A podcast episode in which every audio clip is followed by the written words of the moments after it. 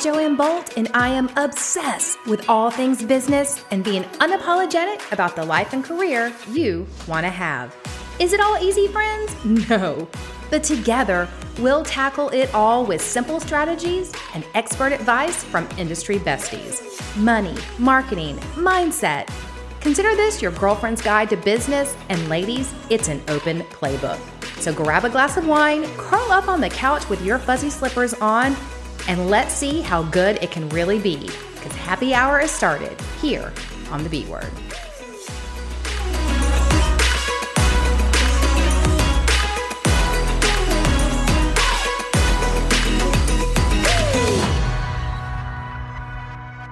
You guys, guess what? We did it.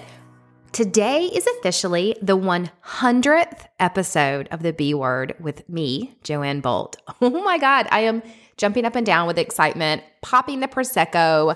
I may or may not have thrown some confetti around my room because you guys know me, I like to party. And it has been a wild, wild ride over the last year and a half, but I did it. I got to 100, and it is because of amazing listeners like you who keep coming back for more. So I wanted today to be special. And instead of hearing me drone on and on and on about making things simple and running your business, I wanted to bring you three of my favorite mamas from the past year and a half that I've gotten the pleasure of interviewing and just do a little recap of their story with you because I know as a mom myself, part of loving podcasting is the ability to spend more time with my kids, to be very intentional with the time I have with them, and to help you do the same. So, we're going to start off with one of my most favorite real estate badass moms, Amy Gregory. She leads a team at eXp Realty, and her mission in life is to share with other mom realtors of toddlers how you can do it, how you can be an agent with a baby on your hip and still make it work in a man's world as a mom. And then we're going to roll right into Allie Casazza. Allie wrote a book, Declutter Like a Mother. And one of the most special things about her message was she looked up one day and realized, I can do this. I can make a million dollars and I can have the hustle mentality and I can work my butt off. But do I need to? Do I like it? Or what would happen if I simply leaned into what I liked to do, to what made me happy and feels good? How does that affect my business? Allie has an amazing, amazing story. And I've got her book linked in my Amazon storefront. You can grab that link in the show notes, or you can go back and I will put links to all their particular episodes in the show notes so you can listen to them all.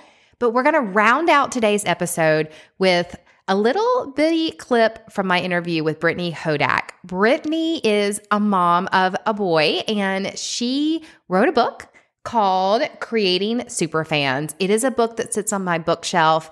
It is also in my Audible lineup. I listen to it all the time because she is such a pleasure to listen to.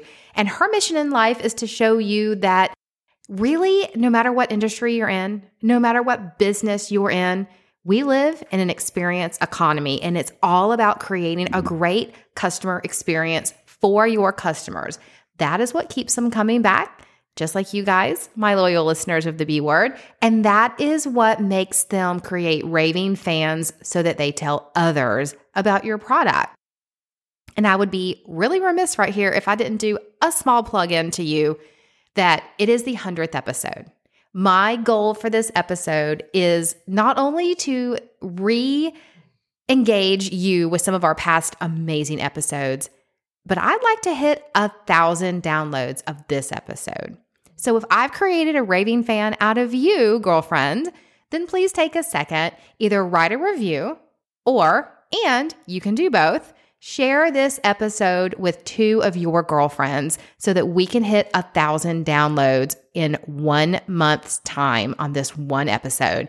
That would make my 100th birthday here on the B word so, so very special.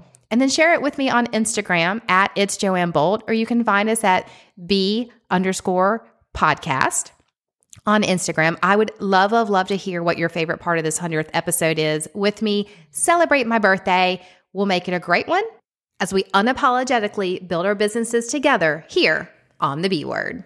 Like, I don't want, that's not the lifestyle I'm after. And so I think sometimes, especially for women in real estate, we start using, using someone else's measuring stick in our business and that works against us. Yep. My measuring stick is time freedom, financial freedom, location freedom. So it needs to support those things. I am not after, okay, maybe one day I'll drive a G Wagon, but it's not right now because I got a four year old spilling apple juice in the back of my car. You know what I mean? Like I'm not, I always say if you have to tell people you're cool, you're probably not cool. And well, I'm not. It'll be interesting to that. watch this potentially evolve over the next two years or less, because quite frankly, as a society, we've moved into a more authentic, transparent, we want to know the real stuff. We want to see you without your makeup on. We want to know who we're really working with. And so I think that some of these guys that get up on these stages and have those slow mo videos, what they're doing is turning everyone in the audience, like you and I, into immediate, like, oh, I just put a podcast on in my ears and I'm just going to sit here and save my seat while this guy talks. I'm not listening to him. He's not authentic to me any longer. Yeah. I'll be interested to see if they shift that method over the next couple of years because it's just not, it's not what we want to see. Well, I, and I also just don't think that's what a lot of people are after anymore. No. Like, I don't, I think the stuff like you and I are doing in September, honestly, I think the smaller retreats, the smaller masterminds that meet in person and then go into six months of Zoom meetings, I think that the more intimate, more personable stuff, while they may be less profitable for some of the people that are used to putting on stuff for 10,000, you know, course they spend a million dollars to put them on, but I think that those are going to be cropping up more and more. And that's where, if you are listening to this podcast today, a you need to check out you know our two stuff but you need to find all of those that you can and then find the one that you want to go back to and back to and back to because yes. get out of the big rooms get into the little ones create your tribes yeah i mean the majority is always wrong so whatever the majority is doing you should do the opposite yes i agree so that's my rule of thumb. Also, usually if you want to know where like which direction the market it's going, just follow the women. Yeah. They'll they'll tip you off. And not the loudest woman in the room. Not the one who is the squeaky wheel that feels like she has to keep yelling about stuff to be important, but the one that's sitting off to the corner just kind of nodding her head and then gets up and does her own thing. That's the one you follow. Yeah. 100%. Because they're charting the path. Yes. Yeah. And, uh, you know, for a lot of these women, if it feels like you're swimming in uncharted waters, I think a lot of women um, in our season, in our stage, struggle with loneliness. It's lonely running a big business. None, of, uh, uh, none of my friends carry, some of them do, but for the most part, carry the weight of the businesses that we're running. And it's not like I'm getting invited to the golf tournament to chit chat about business. Like there's not a lot of circles for us to like talk in. No, um, and you've got to start making. when you're going to these events and making these connections, and not just handing a business card out, but making the personal connections. Mm-hmm. Now you've got women who are building businesses like you are that live three time zones away that y'all can hop on a Zoom like we're doing right now and have a conversation, and you're not lonely anymore because we're accessible. You're accessible to your people. Yes, 100%. And I think that's a, a huge um, non tangible. It doesn't show up on a stat sheet. No. Which most, a lot of things don't. But if you let that drop to the wayside, your your tangible, your spreadsheet is going to look worse because emotionally we need that connection. It's how yeah, we are made. You'll build to burn out. Yeah, agreed. I just don't like nobody deserves this. I don't want this anymore. And so I started my business out of just desperation and being sick of like kind of like just feeling like a pit bull backed into a corner. Like I'm just done and I'm going to fight my way out of this. So it had like an element of desperation in the beginning, which is not good to bring into your money. right. I didn't I didn't know and I felt like I didn't have a choice. And so when I finally broke through the wall and started making money in my business, I went really fast to, to the top. I got to seven figures in about 18 months with really low priced courses. So I was focused on mass appeal, really reaching a lot of people at once rather than selling a very high ticket product to a few people. I was focused on selling a low price product to a ton of people. Like I, my goal has been being a household name, getting in front of everybody, getting this message in front of every mom that exists, everyone who needs it. Um, so that's been kind of my business model. And once that happened, I was exhausted. Like I started having adrenal problems, um, liver stuff, like kidney stuff, skin problems, female and hormone problems. My body just started to shut down from being in that like a masculine, like push, hustle, go harder being the breadwinner, taking over everything, saving my family from our situation, retiring my husband from his job. All of these things were good, but they were done in a very like push, difficult way. And so from there, I really had to like, my body kind of forced me to shut down and, and pause and redo things. And that was when I learned how to move more from a place of, does this feel good to me? Does this strategy feel good to me? Do I really want my business to feel like this? If this strategy makes me win and make a lot of money, does it feel good to me? Because if it doesn't, the money's not worth it. And that actually made me like four times my revenue and exploded my business. So I was making even more money and more impact by working less and doing things that felt really good to me. And in that pivot, that time frame was when I wrote the book. So it was interesting because I feel like the person I was when I was writing the book is so different from who I was when I was promoting the book, which is always interesting. An interesting thing as a public figure. Like it's just interesting. Okay, so basically what you're saying is when you took out the hustle, everything got clearer, easier, and actually ended up making you more money. Yes. Absolutely. So, like I hit six figure months. I would make like millions a year, but I would have like big surges shifting this energy in me made it to where it was like, okay, I'm consistently doing what feels good to me. And now I'm consistently hitting like multiple six figure months. And it's, it was, it became steady. And of course, like I still have my struggles in my business. This year has been really hard, lots of shifts. I'm evolving so much. I'm really leaning more into teaching business versus the lifestyle that got me to where I am today. So there's all of that. There's the reality of being an entrepreneur and you're like always putting out fires. If you're not, you don't really have a job anymore, right? right? but everything got so much more seamless and I was able to have space to feel into, well, this is a great strategy that I learned through my mastermind, but I don't it sounds really exhausting and I don't know if I actually want to do it. So I went from, oh, that's going to make more money, that's going to scale me, I'll do it, to, well, how does that feel in me? And do I even want the results that way?